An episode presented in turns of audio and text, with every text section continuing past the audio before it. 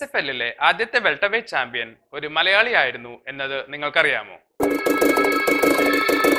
ഇന്ത്യയിൽ M M എയുടെ ജനപ്രീതി കൂട്ടാൻ വലിയൊരു പങ്ക് വഹിച്ചതാണ് സൂപ്പർ ഫൈറ്റ് ലീഗ് അഥവാ എസ് എഫ് എൽ എന്നാൽ സൂപ്പർ ഫൈറ്റ് ലീഗിലെ ആദ്യത്തെ വെൽട്ടർവെയ്റ്റ് ചാമ്പ്യൻ ഒരു മലയാളിയായിരുന്നു എന്ന് എത്ര പേർക്കറിയാം? രണ്ടായിരത്തി പന്ത്രണ്ടിൽ എസ് എഫ് എൽ തേർട്ടീൻ എന്ന ഇവന്റിൽ വെച്ച് എസ് എഫ് എൽ നാല് ചാമ്പ്യന്മാരെ ക്രൗൺ ചെയ്തു.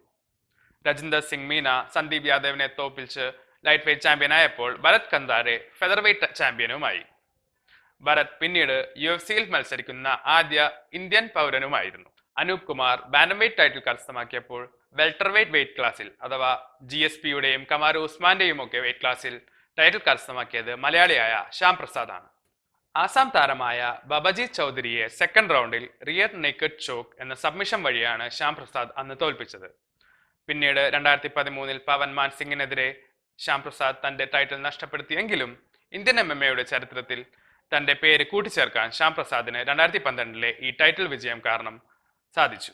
ഇന്ത്യൻ എം എം എ കുറിച്ചും യു എഫ് സിയെ കുറിച്ചും എല്ലാം കൂടുതൽ അറിയാൻ ഞങ്ങളുടെ വെബ്സൈറ്റ് സന്ദർശിക്കുക അല്ലെങ്കിൽ ഞങ്ങളുടെ മൊബൈൽ ആപ്പ് ഡൗൺലോഡ് ചെയ്യുക.